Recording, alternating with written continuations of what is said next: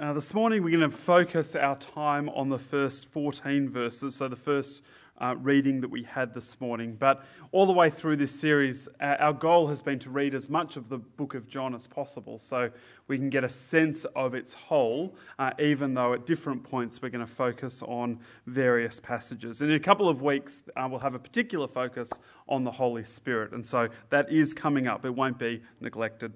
Uh, but let me pray uh, that we might learn from this passage today. Dear Lord, as we come to your word now and talk about heaven, I pray that it might give us confidence and peace and purpose in how we live in the present. Guide my words and help each of us to hear the things that we need to hear. Amen. I think most people like the idea that when we die, uh, we are going to go to a better place. And often we hear the opening words from our first passage today in John 14, uh, read at funerals, because in our moment of profound grief, uh, we want some confidence and hope that the person that we love, uh, who we have just lost, is somewhere good. And so we often talk about heaven as a destination, uh, but rarely does anyone go on to then read uh, a little bit further into the chapter about how we actually get there? And that's potentially a problem because it creates a false sense of security. It can sort of sound like we're saying uh, there is a better place, but it doesn't matter how you live or what you believe or what religion you follow, uh, we will all get there in the end. There's plenty of room, plenty of room for everyone, so she'll be right. You know, all roads lead to Rome, uh, or in this case, heaven. Uh, it's an appealing idea because it provides comfort, uh, but without any real responsibility. Uh, and it sounds more inclusive, and we like inclusive, and less exclusive.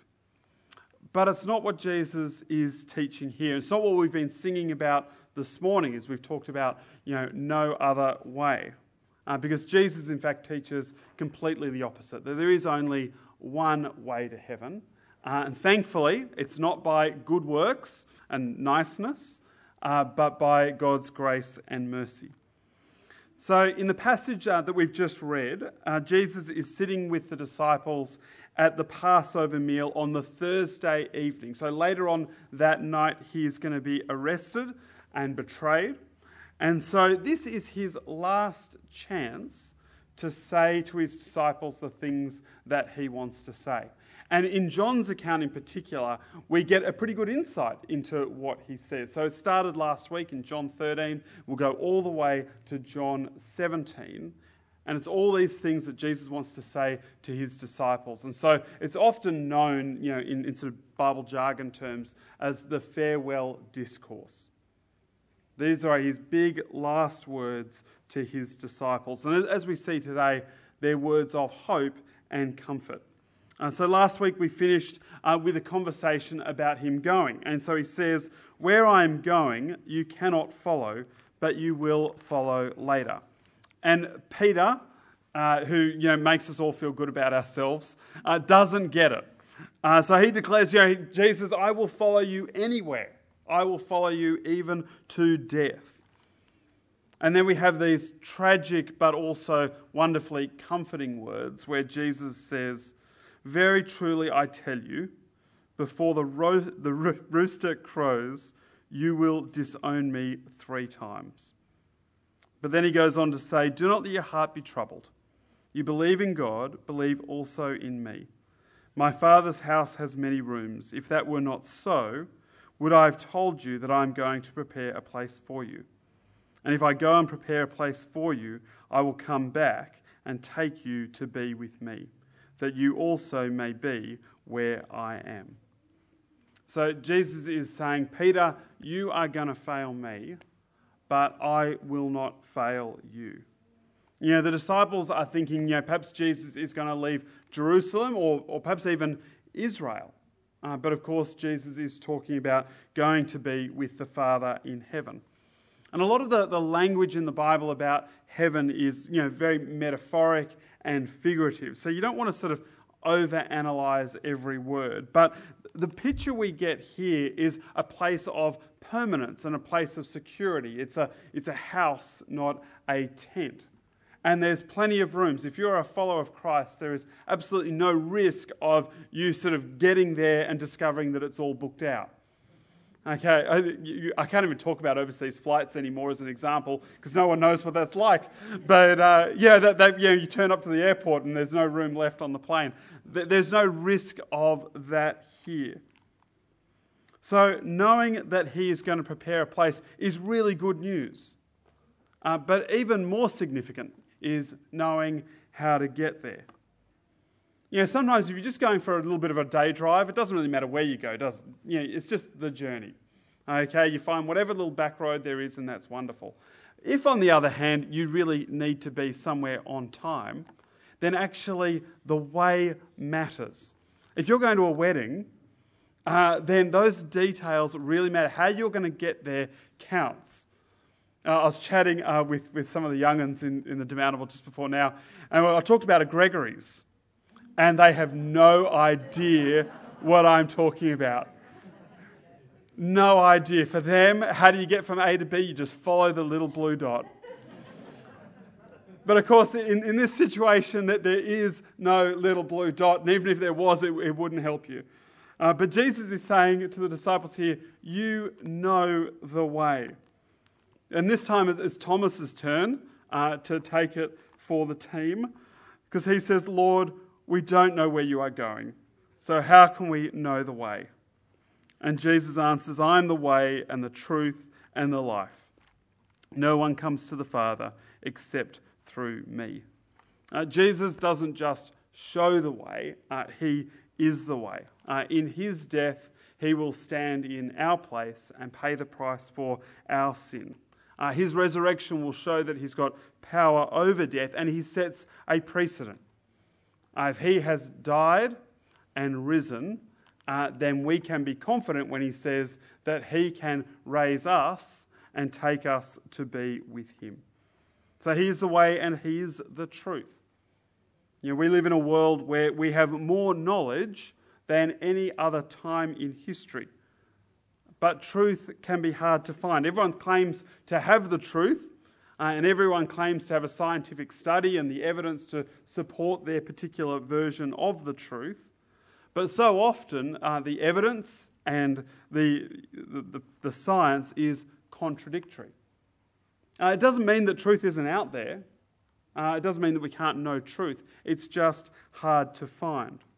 And so, uh, for Christians, we keep coming back to Jesus uh, because Jesus reveals the truth. He confirms what was proclaimed in the Old Testament by the prophets. He reveals himself as the Son of God, who was with God in the beginning. Uh, he reveals his role uh, to do the will of his Father, uh, to gather everyone who the Father has called. Uh, he reveals our sin. He convicts us of our sin and our need to turn back to him for salvation. And he reveals the meaning of life. And life is a big theme in the book of John. Uh, we've been saved into a new life in Christ, but we also have a new life that leads to eternal life. Uh, so, to pick up some of the metaphors uh, that we've seen in the book of John so far, this life is like living water. Uh, it quenches and revives and restores, and it gushes up to eternal life. And If you've ever been in the desert and you've ever been desperate, you know just how sweet that water tastes. It's like bread uh, that nourishes and satisfies. And it's like light that provides clarity and direction and takes away fear. Uh, and helps us to see what is good uh, for our own sake, but also so that we can do good for others. But it also helps us to avoid the pitfalls of life. And all of these pictures, all these images sort of come together to capture what does it mean to have life. Uh, it is about the present, uh, but more fundamentally, it's about eternal life, uh, the life that we look forward to. And there is only one way to this life. No one comes to the Father except through me. You know, all roads don't lead to Rome. Uh, we can't earn it, we don't deserve it. Uh, all we can do is accept it and embrace it and live it. Uh, but now it's uh, Philip's turn uh, to be confused. You can see the disciples, at least, are all working together. Okay, if we're going to be lost, it's good to have company. Uh, and so Philip then asks, Lord, uh, show us the Father, and that will be enough for us. You talked a lot about the way and getting to the Father, but you know what? If you could just show us the Father right now, that would be plenty. That, that's all I need to have faith and to trust. Uh, and I think we can kind of be a bit empathetic to that, can't we? You know, we, we talk about all this future hope that we have in Christ, but sometimes we just want God to do something big and dramatic right here, right now. Uh, but Jesus says to them, if you want to see the Father, uh, then look at me. Uh, because to know Jesus is to know the Father. Know, God is inconceivable and indescribable. Uh, how can we possibly understand who is behind everything that's been created? Uh, but in Jesus, he makes himself accessible. As we see the Son, we see the Father. So, verse 11 believe me when I say that I'm in the Father and the Father is in me, or at least believe on the evidence of the works themselves. So the Son reveals the Father, and at the same time, there's a level of interconnectedness between the Father and the Son that we, we just don't simply you know, understand. You know, we call it the Trinity, you know, as, as Christians. Uh, and we can see that in the Trinity, uh, there are three distinct personalities, uh, that each personality of God has a unique role. And at the same time, they are so interconnected that they can only be adequately described as one.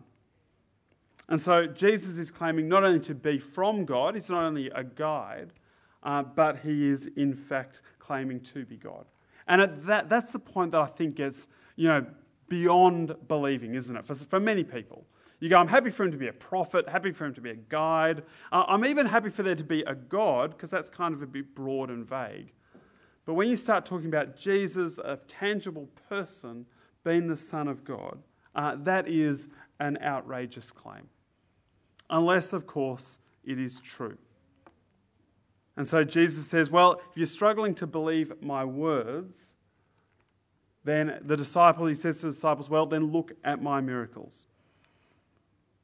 You know, they've seen Jesus heal a crippled man. They've seen him heal a blind man. They've seen him, you know, tell Lazarus, uh, who's been in the tomb for four days and stinketh, uh, to come out. Yeah, that's pretty compelling evidence. If you were a disciple right there and then, uh, I reckon you'd be pretty convinced. But of course, the real clincher uh, is still to come uh, when he will die on the cross and then rise again three days later. And that belief needs to then result in action. So he goes on to say, Very truly, I tell you, whoever believes in me will do the works I have been doing, and they will do even greater things than these, because I am going to the Father. And so, our job, if we are a follower of Christ, is to imitate Jesus. Whatever work he valued, uh, we need to value. And in the book, I think, in the book of John, I think there's three particular themes that to me stand out. There's a whole stack, but, but let me pick three that I think are particularly significant. I think, firstly, Jesus glorifies the Father. Uh, it comes up over and over again through the book of John uh, that he submits to the will of his Father. He does the work of his Father to call everyone who he's been given. And so, as he brings glory to the Father, that's part of our job as Christians, we are called to glorify God the Father. Uh, and we start with how we glorify the Son. Uh, we recognize his lordship, we recognize he is our Savior, uh, and we obey and we follow. So we can't say, you know, I believe in God, uh, but I don't really believe in Jesus and still call ourselves a Christian. Uh, those two always go hand in hand. Uh, secondly, his work calls people to believe. Uh, so the word believe comes up something like 84 times in the book of John. Okay, so compared to some of the other Gospels, uh, it pops up about 15 times in, say, Mark or Luke. Uh, so this is a big theme in the book of John. He, at the end of the book, he says, I wrote this so that you might believe uh, that Jesus is the Messiah, the Son of God. So our work is to believe, uh, but equally, our work is to proclaim Christ, uh, that others might believe. You know, this isn't just about uh, wanting more people to join our club. You know, we've got a few extra seats, that'd be good. Uh, it comes out of a, a love for people, uh, people who we don't even know personally, but who we want to see come to have life. Uh, that's our motivation. Uh, that we want to see people know the God who created them, uh, to be saved from sin, and to have eternal life. And so, just to be clear about what's at stake here, uh, this is from John chapter 3. Whoever believes in the Son has eternal life, but whoever rejects the Son will not see life, for God's wrath remains on them. And so, if we don't tell them, uh, if we don't tell our friends, our families, if we don't tell our neighbours, then who will? And I think on the most basic level, uh, we can start by setting an example. Uh, simply the way we treat people, the way we approach our work, uh, the way we approach relationships, the way we treat people with dignity, uh, the way we love people who really don't like us. Now, all of those things testify uh, to the Christ that we follow. Uh, that's a good start. But I think even better is you know, taking up you know, the opportunities to have those conversations. You know, it might be you're talking to a workmate about what they see as the meaning of life. And that gives you an opportunity to ask questions and to share your own Christian perspective.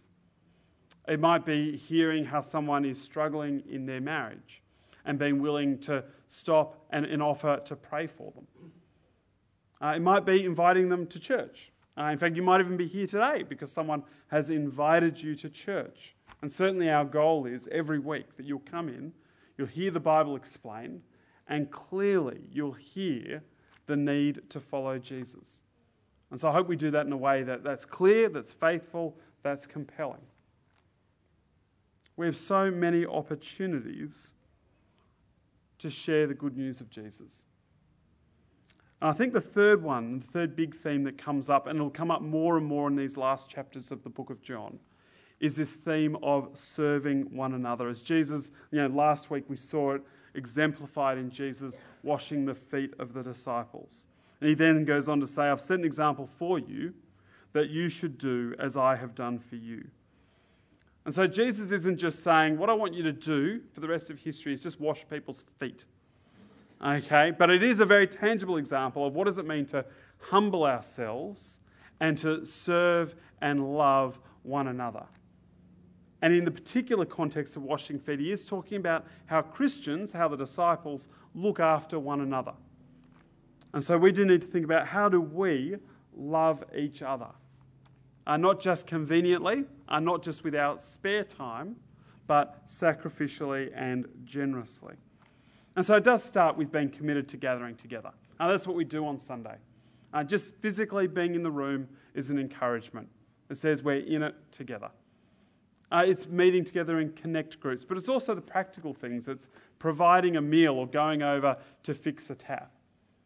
You know, often it's the simplest things uh, that can make the biggest difference. You know, I think one of our risks as a church, uh, we perhaps don't feel it quite so much this morning, but as we welcome new people, it's easy to feel that our role is less significant, or we're more anonymous, or there are other people who are more gifted than me. And so just to feel, well, then it doesn't really make much difference what I do or what I contribute. Uh, but again, more often than not, uh, it's not the big and dramatic things that make a difference in life, it's the thousand little things. And so I think our challenge is to go, well, what are the simple little things that I can do. Uh, it's the meeting up, it's the text message, it's the phone call. Uh, it's just helping put something away or help set something up. But it's all about humbly serving one another uh, that we might be built in our love for Christ. And then finally, from our passage, we need to pray. So he says, I will do whatever you ask in my name, so that the Father may be glorified in the Son. You may ask me for anything in my name, and I will do it. Now, you read those words and you think, well, this just sounds like Jesus is offering sort of a, a whopping big, you know, blank novelty check. Uh, doesn't matter what you ask for, done. Okay, this is Oprah show. You know, just a car for you and you and you. Uh, that's kind of what it sounds like here, doesn't it? And we're thinking, well, actually, I've got quite a list. Uh, you know, but uh, uh, as we sort of think about this passage, we do need to look at it in context, but also what he's talking about. So he's just been talking about the work that he's been doing. And he's saying to the disciples, I want you to continue that work. So you're going to now do my work in my name. And so they're the things that we should be praying about as we pray. The key words here, as we pray in his name, as we do the work that Jesus did. So we should be praying about the things that result in God being glorified. We should pray about God working through us to gather all the people that He has called. We should be praying that we might humbly love and serve one another. Uh, it doesn't mean we can't pray for other things like you know, safe travel and uh, you know, good employment. Uh, but we, even those things we need to look at and think through through a gospel lens. How is this prayer going to bring honour to God? How is this, uh, my employment, going to be an opportunity to proclaim Christ. Uh, so we move our perspectives away from just simply what do I want and my perceived needs to what does God want and how do we honour Him. You know, Jesus has prepared a place for us. Uh, that is the hope that we have in the resurrection. Uh, but the whole point of this passage isn't to say, I'm going to prepare a place. You know the way. Now, what I want you to do is just sit at the bus stop, have your bags packed, okay, and just wait till I call you home. Okay, you can play on your phone uh, while you're waiting, but that's it. Okay, that's not the point at all. Uh, Jesus is going, I've prepared a place for you, but in the meantime, I want you to do the work I've called you to do. Yeah, and we don't know how long uh, God has given us uh, in life. Uh, for some of us, it's shorter, for some of us, longer. But whatever that time is, whatever gifts God has given us, uh, we are called to use them purposefully and for His glory. Uh, so let's pray that we will do that. Let me pray. Dear Lord, we do thank you uh, that through your Son, uh, you have shown us the way, you have prepared the way uh, that we might have life. And Lord, we, we thank you for that hope, and we pray that that hope will shape how we live now. Uh, help us to live for your glory. Uh, help us to speak the good news of your Son uh, to those around us. Help us to serve one another. Amen.